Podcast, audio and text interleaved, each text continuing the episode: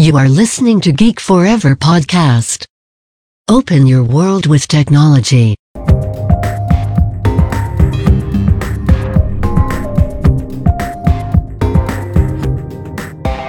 This is Geek China. สวัสดีค่ะ ขอต้อนรับเข้าสู่รายการ Geek China รายการที่จะมาเล่าสาระความรู้ เกี่ยวกับประเทศจีนในหลากหลายแง่มุมค่ะนำรายการโดยพิมพ์ขวัญอดิเทพสถิตนะคะ เรากลับมาเจอกันอีกครั้งหนึ่งใน EP ที่ 33 นะคะ ของมหากาพย์ซีรีส์เรื่อง ภูมิทัศน์โลกอินเทอร์เน็ต และยักษ์ใหญ่ในวงการดิจิทัลจีนค่ะ ในช่วงยุคที่ 3 นะคะ ก็เรื่องราวก็จะเกิดขึ้นประมาณปี 2009ถึง2015 ในช่วงนี้นะคะ เรามาต่อกันเลยนะคะกับ EP ที่แล้วนะเราเล่าค้างกันไปนะคือ JD.com ใช่ไหมคะ เรื่องราวของยักษ์ใหญ่ทางโลกอีคอมเมิร์ซจีนนะคะ อีก ตัวหนึ่งเหมือนกันนะคะ แล้วเราเล่าเล่าค้างกันไว้ในเรื่องที่เป็น cross border e-commerce นะคะ ซึ่งเป็นแพลตฟอร์มสำหรับการนำเข้าสินค้าจากต่างประเทศนะคะมาขายในเมืองจีนโดยเฉพาะนะคะ ซึ่ง JD เองก็รุกแพลตฟอร์มนี้เช่นกันนะคะซึ่งเรื่องนี้นะคะทาง China Talk นะคะเคยได้สัญญาเอาไว้ครั้งหนึ่งนานมากแล้วว่า อยากจะทำเป็นซีรีส์พิเศษในเรื่องของ e-commerce ออนไลน์จีนแหละแบบนี้เลยนะคะ แต่ว่าเราคิดแล้วว่า เอ๊ะ ก็มันน่าจะยาวไปเพราะว่าเรื่องดิจิตอลจีนเนี่ยมันมหากาบมากแล้วมันยังไม่จบง่าย ๆ ก็เลยทำมาเป็นซีรีส์บทความแยกมาให้ติดตามได้ควบคู่กันไปเลยนะคะ ซึ่งสำหรับใครที่อยากทำธุรกิจเกี่ยวกับเมืองจีน หรือว่าอยากนำเข้าสินค้าจีน เอ้ยอยากส่งออกนะคะสินค้าไทยไปขายที่เมืองจีน หรือถ้าไม่มีนะคะไม่เป็นไรก็อยากจะรู้กลเม็ดกลยุทธ์ในประเทศจีนในออนไลน์จีนนะว่าว่าเป็นยังไงบ้าง เพื่อที่จะมาปรับประยุกต์กับในธุรกิจอีคอมเมิร์ซบ้านเราก็สามารถรับฟังตามติดตามได้เช่นเดียวกันนะคะ ก็ทาง ชัยนาทอกนะคะได้ร่วมกับเลิศโกลบอลนะคะก็จัดเป็น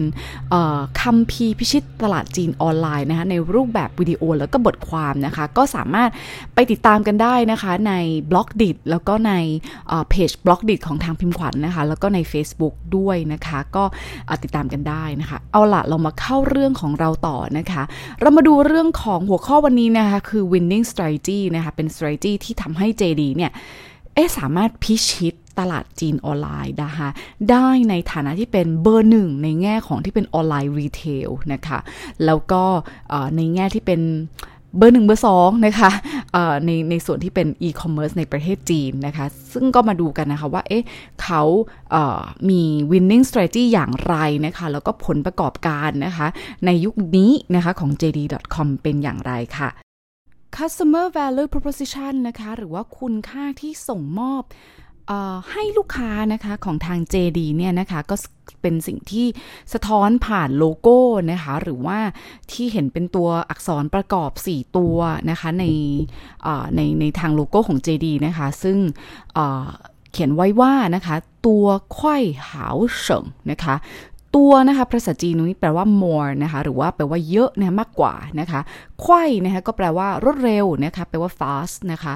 好 นะคะ 好 ตัวนี้ก็แปลว่า good นะคะหรือว่าดีนะคะ省 นะคะ 省 ตัวนี้ก็คือแปลว่า save นะคะหรือว่าประหยัดนะคะ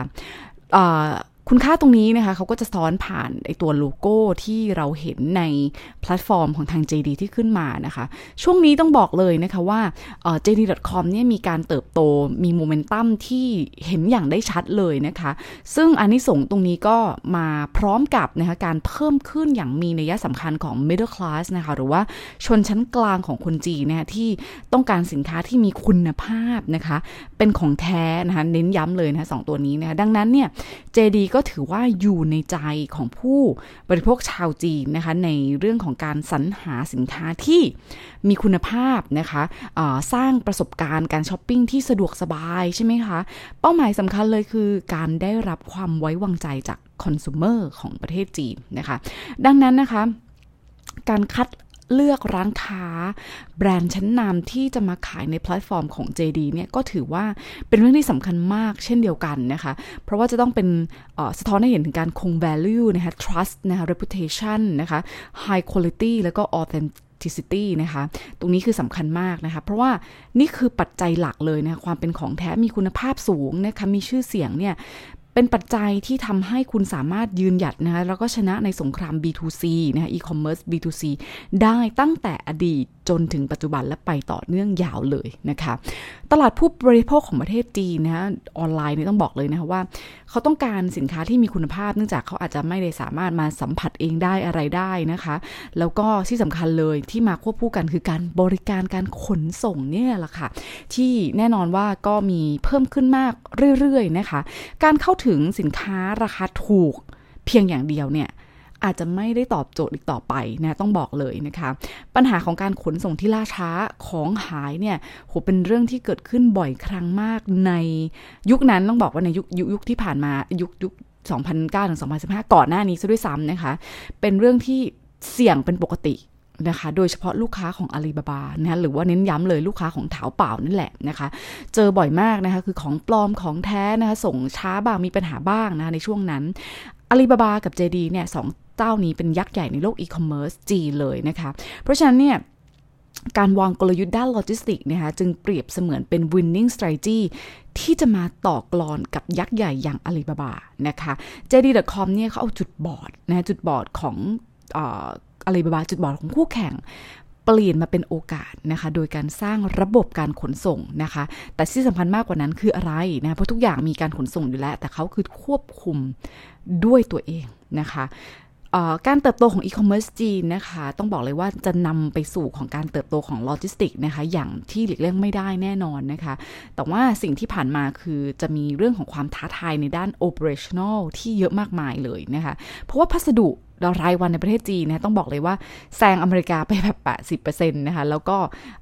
ภาพรวมนะคะแลนด์สเคปของตลาดเนี่ยอาลีบารายเดียวนะคะ มียอดโวลุ่มเนี่ย คิดเป็น 57%ของยอด ทั้งหมดในประเทศจีนในแต่ละวัน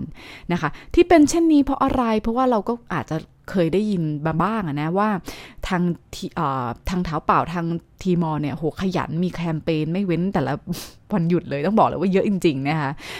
ที่ก็กระตุ้นให้คนได้สั่งของเรื่อยๆ ใช่ไหมคะ อย่างวันที่ 11 11 นะคะหรือว่า Double Eleven นะคะมหากรรมช้อปปิ้งออนไลน์ของจีนนะในปี 2015 นะคะ ก็ Single Days ตัวนี้มียอดออเดอร์เนี่ย 365 ล้านรายการ เพียงแค่วันเดียวนะ เติบโตกับปีก่อนหน้าเนี่ยสาทั้งหมดทั้งมวลนะคะก็นำไปสู่ความผิดพลาดในเรื่องของ Facility นะคะของ partner ของ Tmall นะเพราะเขาไม่ได้ควบคุมเองใช่ไหมเขามีการจ้าง partner third party ต่างๆ พื้นที่การจัดจัดเก็บนะคะ capacity ก็ไม่พอนะคะที่สำคัญคือใช้เวลาหลายสัปดาห์เลยค่ะ กว่าที่จะย่อย หรือว่าจะปล่อยของเหล่านั้นเนี่ยออกไปนะคะโมเดลหลักของ JD เลยออย่างที่บอกเลยนะคะนี่คือ strategy เขาตั้งแต่ตอนต้นเลยนะคะ คือเป็น e-commerce B2C นะคะ ซึ่งเป็นแบบ direct sale หมายความว่ายังไงนะคะ ก็เป็นในแนวที่เราเรียกว่าภาษาจีนคือจื้ออิงนะคะ คือ self operate นะคะ คือการเขาซื้อของมานะคะ จากแบรนด์ หรือว่าจากผู้ผลิตโดยตรงนะคะ และขายไปยังผู้บริโภคนะคะ หรือว่า C ตัวเราจะเรียกว่าภาษาจีนจะจะเรียกว่า C ตัวนะคะ หรือว่า end consumer นะคะ สิ่งสำคัญนะคะ ก็นอกจากของการเป็นออนไลน์ direct sale ตัวนี้แล้วนะคะ คือการรับผิดชอบขนส่งด้วยตัวเองนะคะ ไม่ได้ไปจ้าง third party นะคะ แต่เป็นการ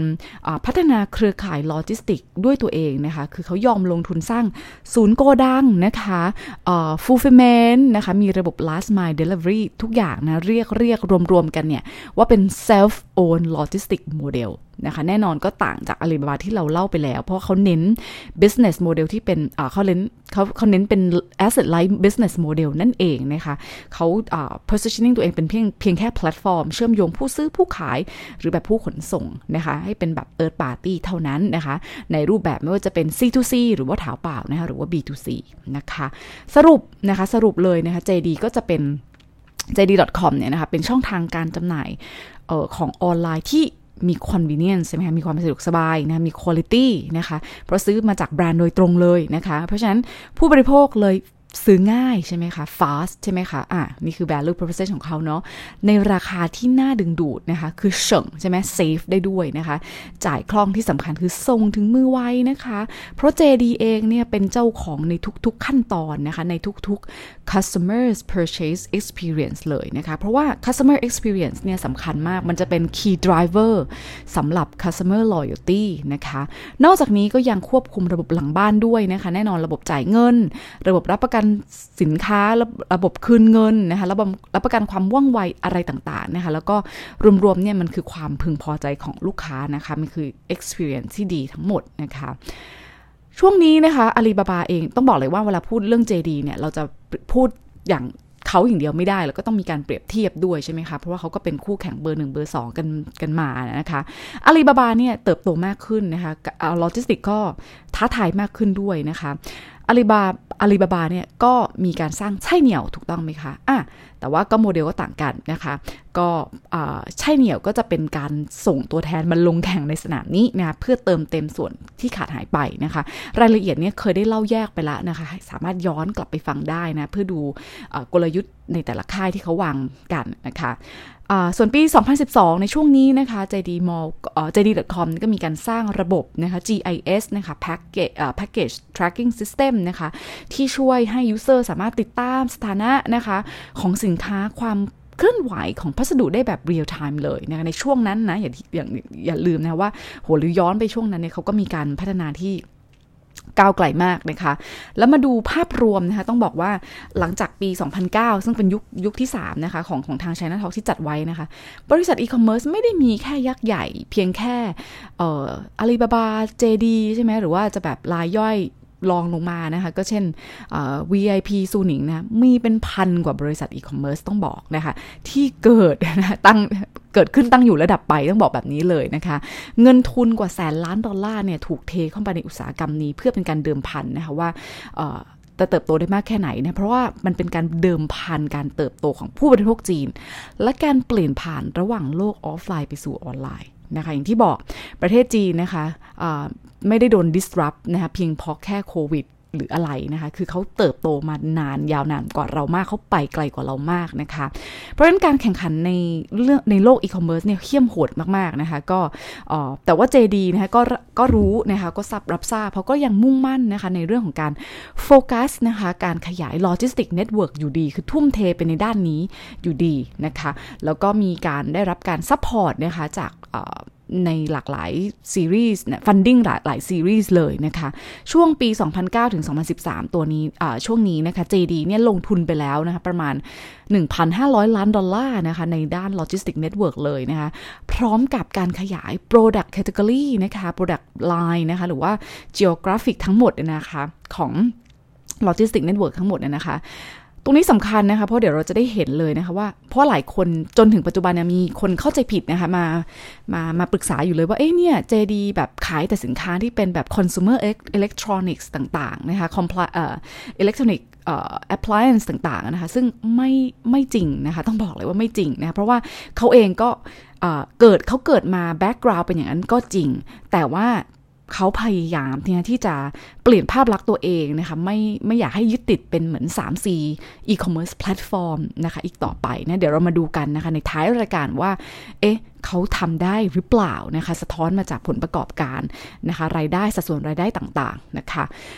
JD นะคะก็นอกจากที่จะสร้างระบบเป็นของตัวเอง แล้วเขายังยกมาตรฐานนะคะของการขนส่งนะคะก็คือส่งวันเดียวถึงนะคะก็เนื่องจากเขามี network ที่ค่อนข้างเยอะนะคะปี 2013 เนี่ยนะคะก็มี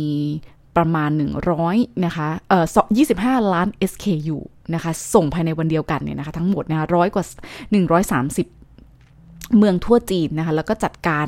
ในปีนั้นนะคะ ในปีนั้นเนี่ยประมาณ 690 ล้านออเดอร์นะคะ เพราะว่าเขาเนี่ยอบอกเลยว่าเขาพยายามการันตีนะคะ same day หรือว่า next day delivery ได้นะคะในประมาณในปริมาณสูงถึง 90%นะคะของยอดออเดอร์ทั้งหมดนะคะะเพราะว่าอย่างที่บอก self own logistic model เนี่ยนะคะ คือลงทุนสูงมากใช่ไหมคะ นี่คือการสร้าง high entry barrier สำหรับคู่แข่งนะคะ เพราะว่าต้องใช้เงินทุนสูง และที่สำคัญคือระยะเวลาที่ยาวนานใช่ไหมคะ ในการ build นะคะ ในการสร้าง capacity ของโลจิสติกได้ในระดับนี้นะคะ ตุลาปี 2004 นะคะศูนย์โลจิสติกเจดีก็มีการสร้างศูนย์โลจิสติกที่ก้าวหน้าและเป็นแบบอัตโนมัติที่น่าจะ ใหญ่ที่สุดในเป็น number one ในจีนในเอเชียเลยก็ว่าได้นะ เกิดตั้งที่เซี่ยงไฮ้นะคะ สิ้นสุดนะคะในปี 2014 จากตัวเลขที่ได้มานะคะ คือเจดีเนี่ยมีสถานีรับส่งกว่า 3,200 กว่าแห่งนะคะ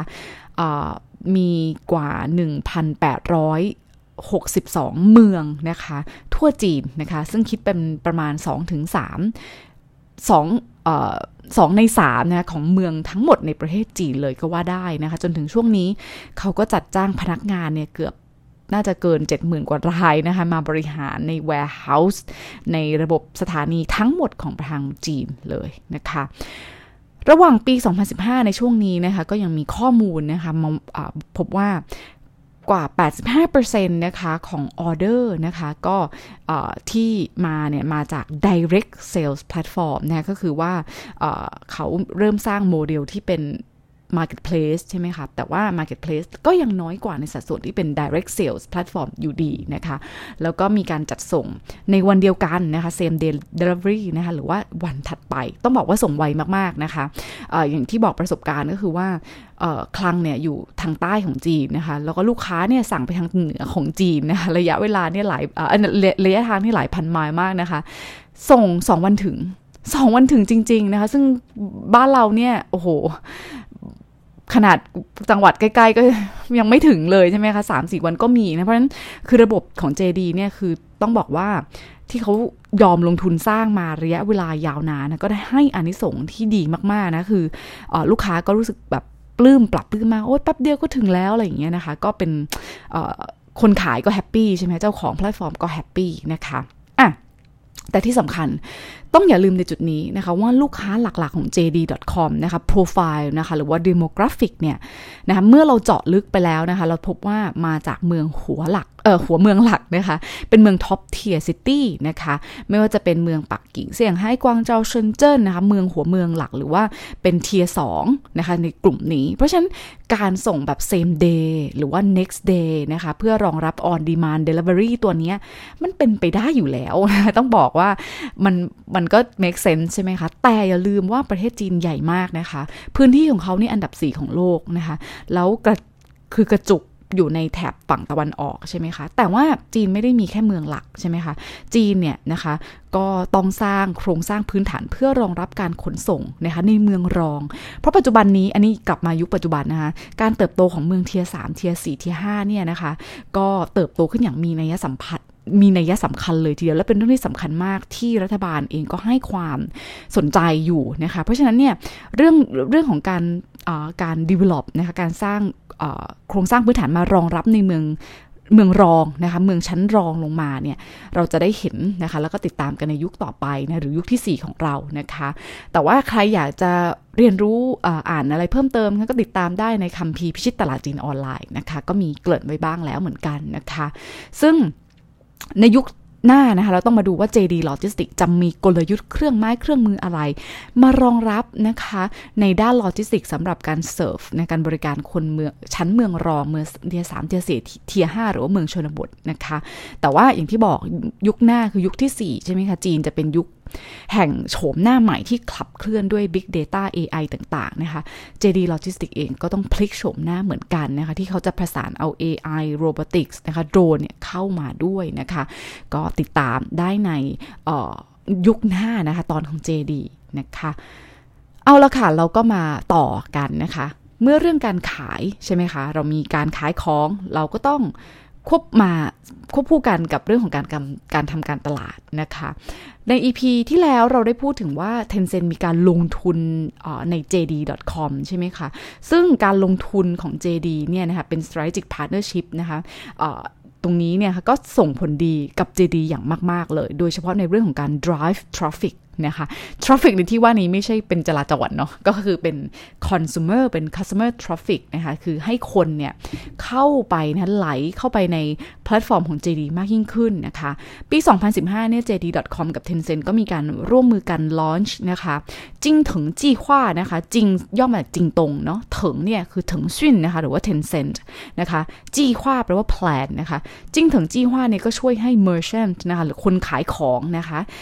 มีโซลูชันสมบูรณ์แบบมากยิ่งขึ้นในการสร้าง brand awareness นะคะ แล้วก็การโปรโมทด้านการตลาดอย่างมีประสิทธิภาพนะคะ เป็นการเชื่อมโยงข้อมูลการบริโภคของ JD นะคะแบบกับ social data ของ Tencent นะคะ ซึ่งก็ถือว่าเป็นการ integrate data ข้ามแพลตฟอร์มนะคะ ระหว่าง consumer behavior แล้วก็ social data นะคะ ซึ่งต้องบอกว่าทำไมสำคัญนะคะ คือการทำการตลาดจีนเนี่ย เป็นเรื่องที่ คือทุกขั้นตอนเนี่ยสำคัญหมดนะคะ แต่ว่า brand awareness เป็นเรื่องที่สำคัญมากนะคะ ก็เรื่องนี้มีการขยายความนะคะ ในบทความก็ไปอ่านอยากให้ไปอ่านกันจริง ๆนะคะ ก็กำลังทยอยออกเข้ามาอยู่นะคะ โอเคค่ะ JD.com นะคะก็อ้างว่าเป็นแพลตฟอร์มที่รับประกันไม่ใช่อ้างสิเขาน่าจะเป็นแพลตฟอร์มที่รับประกันด้านคุณภาพนะคะ ของแท้ราคาถูกจริง ๆ นะคะ แล้วก็ customers เนี่ย come first นะคะ ซึ่ง ในตอนนั้นนะคะก็อย่างที่บอกนะคะว่าข่าวนะคะด้านคุณภาพของสินค้านะคะราคาต่ำก็จริงนะของถาเปล่านะคะ แต่ว่าของปลอมเนี่ยสูงมากเลยนะคะ ซึ่งทำให้ JD นะคะ เอาง่าย ๆเลยว่าได้เปรียบนะคะในเรื่องเนี้ยไปมากกว่าอาลีบาบามาก ๆเลยนะคะ ส่วนในแง่ของเอเรื่องของอื่นๆนะคะ คือ JD.com นะคะไอ JD.com เนี่ยก็ทำอะไร อีกบ้างนะคะ นอกเหนือจากโลจิสติกแล้วนะคะ สิ่งที่เป็นกลยุทธ์หลักอีกอันนึงเลยนะคะ คืออะไรคือเรื่อง O2O นะคะ online to offline นะคะ นี่ก็เป็นการตอกย้ำนะคะว่าธุรกิจ O2O ในประเทศจีนในช่วงนั้นนะคะ หลายค่ายยักษ์ใหญ่ลง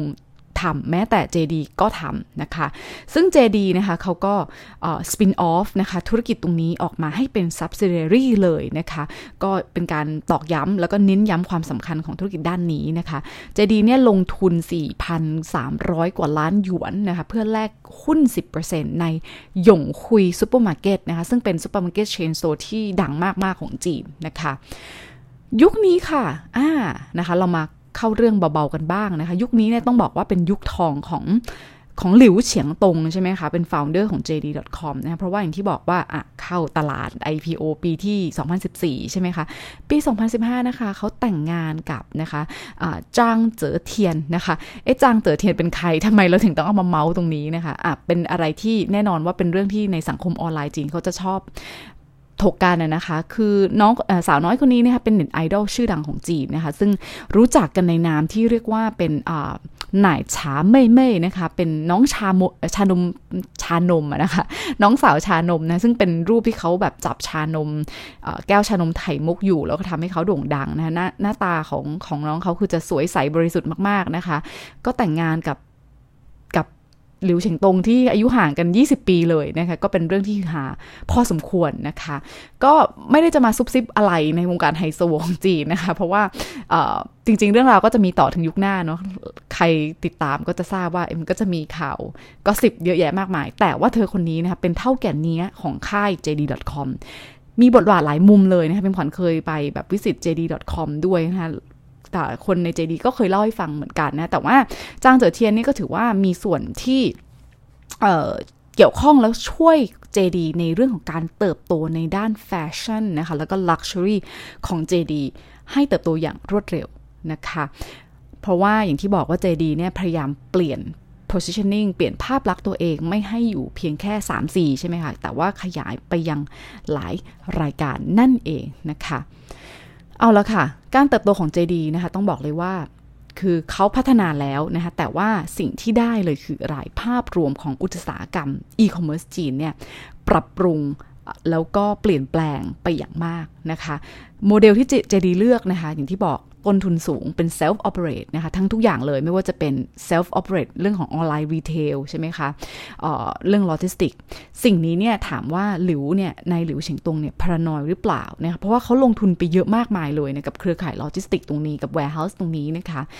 หลายคนสงสัยว่าเอ๊ะเขาจะผลาญเงินหมดไปกับการทำสิ่งนี้หรือเปล่านะคะ นักลงทุนก็ตั้งให้ความสงสัยตั้งข้อสงสัยมากมายนะคะ อย่างไรก็ตามนะคะ การพัฒนาคุณภาพทั้งหมดของโลจิสติกนะคะของ JD เนี่ยนะคะก็ทำให้ JD เนี่ยเติบโตสูงขึ้นนะคะแล้วก็ก้าวหน้าจากรายย่อยเข้าเป็นเริ่มขยายเค้กนะคะไซส์ของเค้กเนี่ยให้ใหญ่และทัดเทียมได้นะคะ ในระยะเวลายาวนานต้องบอกเลยว่า JD กับอาลีบาบาเนี่ยแข่งขันกันอยู่อย่างดุเดือดต่อเนื่องแล้วก็เข้มข้นมาจนถึงปัจจุบันนะคะ หลายอีคอมเมิร์ซแพลตฟอร์มนอกเหนือจากทีมอลล์ที่เราเล่าให้ให้ฟังกันไปนะคะ ก็ยังเห็นความสำคัญนะคะ แล้วก็เห็นพลังมากมายจากสิ่งที่ที่ทาง JD.com ทุ่มเทใช่ไหมคะ แล้วก็ในเรื่องของโปรโมชั่นนะคะ อย่างที่บอก JD.com เนี่ยเออประเทศจีนนะคะ ไม่ได้มีเพียงแค่เขาเรียกว่าไม่ได้มีเพียงแค่ 11 11 นะคะ ไม่ได้มีเพียงแค่ 12 12 นะ แต่วันที่ที่สำคัญมาก ๆ อันหนึ่งเลยที่อยากจะต้องเล่าเลยก็คือว่าการสร้างแคมเปญนะคะโปรโมชั่นนะคะ ต้องบอกเลยว่าไม่ใช่แค่ 11 11 12 2 นะคะ มันจะมีวันที่สำคัญมาก ๆ เลยนะคะที่เราเรียกว่าวันช้อปปิ้งคาร์นิวัลนะคะ หรือว่า 618ลิ้ยวเยาป่า 618 เนี่ย JD เป็นคนคิดค้นขึ้นมานะคะ เพื่อมาต่อกรอนกับ อาลีบาบานั่นเองนะคะซูหนิงเองก็เหมือนกันอย่างที่บอกว่าเอ๊ะพอค่ายใหญ่ทำค่ายรองลงมาใหญ่รองลงมาก็ทำนะคะซูหนิงเองก็มีการสร้างแคมเปญ 818 นะคะ เอาละค่ะ ก็อย่างที่บอกว่า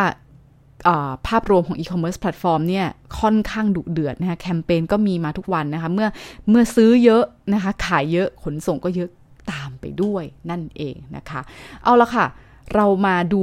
กันบ้างนะมาดู performance ของ JD กันบ้าง เราเห็นการวางกลยุทธ์ของเขานะคะ ที่ค่อนข้างรอบด้านเลยทีเดียวนะคะ แต่ว่าเน้นหนักไปในเรื่องของ self operate นะคะ เราก็น่าจะเห็นการสเกลนะคะของธุรกิจนะคะ แล้วก็จาก competitive ที่เขามีนะคะ เรามาดูตัวเลขกันบ้างนะคะ GMV ของ JD ในปี 2013 นะคะ ก็ทำไปได้นะคะ แตะอยู่ที่สองหมื่นกว่าล้านนะคะ หรือว่าหนึ่งแสน ล้านหยวนนะคะ ซึ่งก็เติบโตกับปีก่อนหน้านะคะถึง 71%นะคะ แล้วก็อย่างที่บอกแตะแสนล้านหยวนไปได้นะ ซึ่งคนจีนต้องบอกว่าเวลาเขาทำอะไรเขาจะชอบแบบมีบันทึกม i l e s t o n e เนาะ ซึ่งล่าสุด GDP ก็แตะ 100 billion หรือว่าแสนล้านหยวนไปแล้วนะคะ อย่างที่บอก GMV ของ JD เนี่ยในปีนี้เนี่ยโอ้โหก็ทำไปได้สูงมากนะ1 2 5 5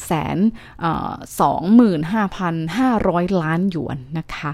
ส่วนปี 2015 นะคะ ก็อยู่ที่2 7 0 0 0หมื่นนะคะกว่าล้านหยวนด้วยกันนะคะก็เติบโตกับปีก่อนหน้าถึง 80%นะคะ ซึ่งต้องบอกว่า เติบโตสูงมากนะคะแล้วรายได้หลักๆเนี่ยมาจากไหนก็มาจาก direct sales นะคะหรือว่าออนไลน์รีเทลที่เขาซื้อมาแล้ว operate เองนะคะ แต่ว่านะคะนี่คือแต่ว่าโมเดลของที่เป็น marketplace นะคะ จะเริ่มเห็นว่ามีสัดส่วนที่ดีขึ้นเรื่อยๆ อ่า อันนี้น่าสนใจนะคะ จากปี 2012 เนี่ย Marketplace นะคะ อยู่ที่ 23%ของ Core GMV นะคะ พอมาปี 2015 นะคะ สูสีค่ะ 43%ของ Core GMV เลยนะคะ ส่วนยอดขายอ่าที่เราบอกไปตอนต้นเนาะมาดูกันบ้างยอดขายมาจากสินค้าพวกไหนนะคะ ปี 2012 เนี่ยยอดขายจะมาหลักๆ จากกลุ่มอิเล็กทรอนิกส์3-4นะแน่นอนเลยมันคือคอที่เขาแบ็กกราวน์ของเขาแหละ คือสัดส่วนเนี่ย 65%เลยนะคะ แต่พอมาปี 2015 นะคะ ก็ลดลงนะคะ มาอยู่ที่ 51%นะคะ หมวดหมู่อื่นๆนะคะ ก็ 50อ่า49%นะคะ ดังนั้นเห็นได้ชัดนะคะว่านี่คือสิ่งที่เขาพยายามเปลี่ยนจุดโฟกัสนะคะ เปลี่ยนกลยุทธ์นะคะ ได้ผล ทีเดียวเลยนะคะ ยุคหน้าจะเป็นอย่างไรต้องติดตามนะคะ ส่วนรายได้ของ JD.com นะคะก็เติบโตอย่างก้าวกระโดดมากๆเลยนะคะ ในปี 2009 เนี่ย JD.com น่าจะทำรายได้อยู่ที่ประมาณ 500 ล้านดอลลาร์นะคะ พอปี 2012 เนี่ยก็เติบโตถึง 6,700 ล้านดอลลาร์นะคะ พอปี 2015 ก็เติบโต 27,900 ล้านดอลลาร์นะคะ แล้วก็เติบโต เติบโตกว่าปีก่อนหน้าถึง 50%นะคะก็เติบโตขึ้นอย่างมีนัยสำคัญเลยทีเดียวนะคะ ทีนี้มาดูกันบ้างว่าผู้ใช้งานนะคะลูกค้าที่ contribu ยอดทั้งหมดให้เขาเนี่ยเป็นอย่างไรนะคะ ผู้ใช้งานนะคะก็ ในวันที่ 23 เมษายน 2013 นะคะ JD เขาประกาศเลยนะคะ ว่ามียอดผู้ใช้งานลงทะเบียนนะคะ registered users นะคะร้อยล้าน user แต่เราต้องแต่เราต้องมาดู active นะคะ ซึ่ง annual active user นะคะ ในไตรมาส 4 ปี 2013 นะคะเขาประกาศอยู่ที่ 47 ล้านกว่าบัญชีเท่านั้นนะคะ ซึ่งแต่ว่านะคะไตรมาสเดียวกันของปี 2014 มีผู้ใช้งานเพิ่มสูงขึ้นเลยนะคะ ถึง 90 ล้านกว่าบัญชีนะคะพอมาดูไตรมาสสุดท้ายในยุคปี 2015 นะคะ สูงขึ้นถึง 155 ล้านบัญชีเลยทีเดียวค่ะอ่าแต่ว่ามาดูแค่ JD อย่างเดียวก็ไม่พอเนาะ มันก็จะเห็นโมเมนตัมที่ไม่ค่อยชัดนักนะคะ ทีนี้เราก็เลยมาเปรียบเทียบดูนะคะว่า เอ๊ะ มาดูตลาดโดยภาพรวมแล้วมันฟอร์มแบบไหนนะคะ JD เนี่ยนะก็ค่อยๆ กินส่วนแบ่งการตลาดแบบ B2C ทั่วไปนะ เอา B2C ทั่วไปก่อนนะคะเป็นเป็นภาพรวมก่อนนะคะ JD มีส่วนแบ่งอยู่ที่ 25.2%นะคะ ซึ่งขึ้นมาจากปีที่ปี 2014 ไตรมาสที่ 4 นะคะที่อยู่ที่ 18%เท่านั้น แต่ความสำคัญมาตรงนี้ค่ะ คือทีมอลนะคะ เดิมทีเนี่ยเขาอยู่ที่ 61%ใช่ไหมเขาเป็นเจ้าอยู่นะคะ ก็ลดลงมาอยู่ที่ 55.7%ระหว่าง 25 กับ 57 คือ ถึงทิ้งห่างเขานั่งเยอะนะคะ ทิ้งห่างยักษ์ใหญ่อย่างอย่างอาลีบาบาแบบไม่เห็นฝุ่นแหละ แต่ว่ามันเป็นสัญญาณที่ดีค่ะ เพราะว่าเขาก็ทำรู้สึกว่าเอ๊ะเขาก็มีเริ่มมีมีสั่นคลอนบ้างนะคะ แล้วก็อย่างที่บอกว่าเป็นสัญญาณที่ดี เพราะว่าการกินส่วนแบ่งการการตลาดเนี่ยนะคะจาก 18 ไป 25เนี่ยก็เกือบเท่าตัวเลยทีเดียวนะคะ แล้วอย่างที่บอกนะคะว่าการเข้ามาครองส่วนแบ่งการตลาดทั้งหมดเนี่ยนะคะอานิสง ต้องขอบคุณระบบการขนส่งที่มีคุณภาพ ระบบการคัดเลือกสินค้าที่มีคุณภาพนั่นเองค่ะ ส่วนเจลิวเชงตงนะคะ ก็ยังมั่นใจมากๆว่าเขาจะต้องแซงให้ได้นะคะ นี่คือเพราะว่าโมเมนตัมเขามาเนาะเขาก็เลยบอกว่าเขามั่นใจว่าเขาจะต้องเป็นเบอร์หนึ่งแซงTmall Taobao นะคะในค่ายอาลีบาบาให้ได้ทำได้ไหมรอใน EP หน้านะคะ หรือว่าก็พบคำตอบได้เลยที่คัมภีร์พิชิตตลาดจีนออนไลน์เช่นเดียวกันนะคะ แต่พอมาดูในแง่ของ online retail ค่ะ JD.com นะคะ เป็นเบอร์หนึ่งแน่นอนแบบไม่ต้องสงสัยนะคะ กินส่วนแบ่งการตลาดไปที่ 56.9%เลยทีเดียวนะคะ ในไตรมาสที่ 3 ปี 2015 นะคะ อันดับ 2 เป็นใคร อันดับ 2 คือ VIP.com นะคะทำอยู่ที่ 9.9%นะคะ ส่วนถามว่าช่วงนี้มีกำไรหรือเปล่า อย่าไปคิดเลยค่ะ ลงทุนไปสักขนาดนี้นะคะ ไม่มีกำไรแน่นอนนะคะขาดทุนอย่างหนักเลยโดยเฉพาะในช่วงยุคนี้เลยค่ะ ปี 2011ถึง2015 นะคะ แต่เขาคาดหวังว่าจะทำกำไรได้ในปี 2016 นะคะะเพราะว่าแน่นอนยูสเบตเติบโตขนาดนี้นะคะ ขยายมาเก็ตแชร์ขนาดนี้นะคะ ยุคหน้าจะทำกำไรได้ไหมติดตามในชัยนาทอล์กต่อไปค่ะ เมื่อยอดขายเติบโตนะคะเราเห็น economy of scale ต่างๆนะคะก็น่าจะช่วยหลายๆ อย่างของ JD นะคะสิ้นปี 2015 นะคะ JD stock price เนี่ยนะคะอยู่ที่ 32.5 ดอลลาร์นะคะขึ้นมาประมาณเกือบ 50%จากราคา IPO นะคะส่วน market cap นะคะสิ้นปี 2015 นะคะอยู่ที่ 40,000 กว่าล้านนะ44,500เอ่อ44,650 ล้านดอลลาร์นะคะซึ่งก็สูงกว่าปีก่อนหน้าเนี่ย41% เลยทีเดียวค่ะ ก่อนจบ EP ของ JD นะคะ ก็เช่นเดียวค่ะ ก็เป็น signature ของของ China Talk Podcast นะคะ ที่ต้องฝากคำคมหรือว่าข้อคิดดีๆ จากหลิวเฉียงตงเช่นเคยนะคะ ซึ่ง EP นี้นะคะ จะหยิบยกนะคะ speech จาก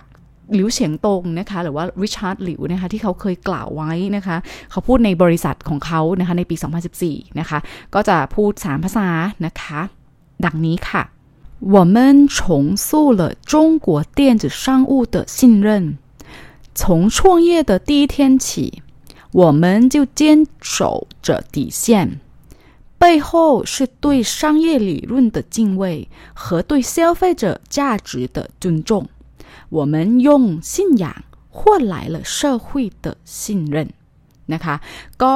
แปลว่านะคะ we have reshaped the trust of China e-commerce นะคะ the trust เนี่ยสำคัญมาก ๆ อย่างที่บอกนะคะ พยายามเน้นไปหลายทีมากนะคะ โอเค from the first day of our business we have adhered to the bottom line behind it is the respect for the business ethics and the respect for consumers respect for values we trade faith for the trust of society นะคะ ก็แปลว่าเราได้เปลี่ยนความเปลี่ยนโฉมความไว้วางใจของวงการอีคอมเมิร์ซนะคะ ซึ่งเป็นเรื่องจริงมาก ๆ ในยุคนั้นนะคะ ตั้งแต่วันแรกของการทำธุรกิจนะคะ เรายึดมั่นในบรรทัดฐาน เบื้องหลังคือการเคารพในจริยธรรมธุรกิจ เคารพผู้บริโภค เคารพในคุณค่า เราได้แลกความเชื่อนะคะ เพื่อความไว้วางใจของสังคมค่ะนะคะในความคิดส่วนตัวนะคะ ก็เรื่อง trust เป็นเรื่องสำคัญที่ทำให้ JD เนี่ยมาเหนือเท้าเปล่านะคะ ไปเต็มๆเลยนะคะ เพราะว่าเผาเปล่านี่ก็เป็นของก๊อปของเรียนของคุณภาพที่ต่ำเนี่ยเยอะมากมายเหลือเกินนะคะ แต่ว่ายุคหน้าจะเป็นอย่างไรนะคะ ต้องมาติดตามกันนะคะ ทั้งใน JD นะคะ ทั้งเท้าเปล่าทั้งทีมอเลยนะคะ สำหรับใน EP นี้ต้องขอจบไว้เพียงเท่านี้ก่อนค่ะ ฝากติดตามพิมพ์ขวัญกันได้ 2 ช่องทางแล้วนะคะ ที่รายการ Geek China ในช่อง Geek Forever Podcast และทางช่องทางส่วนตัวของพิมพ์ขวัญเองที่ China Talk Podcast ค่ะ ถ้ายังไงก็ขอฝากติดตาม กด follow กด subscribe กันด้วยนะคะ แล้วเจอกันใหม่ใน EP หน้าค่ะสำหรับวันนี้ สวัสดีค่ะ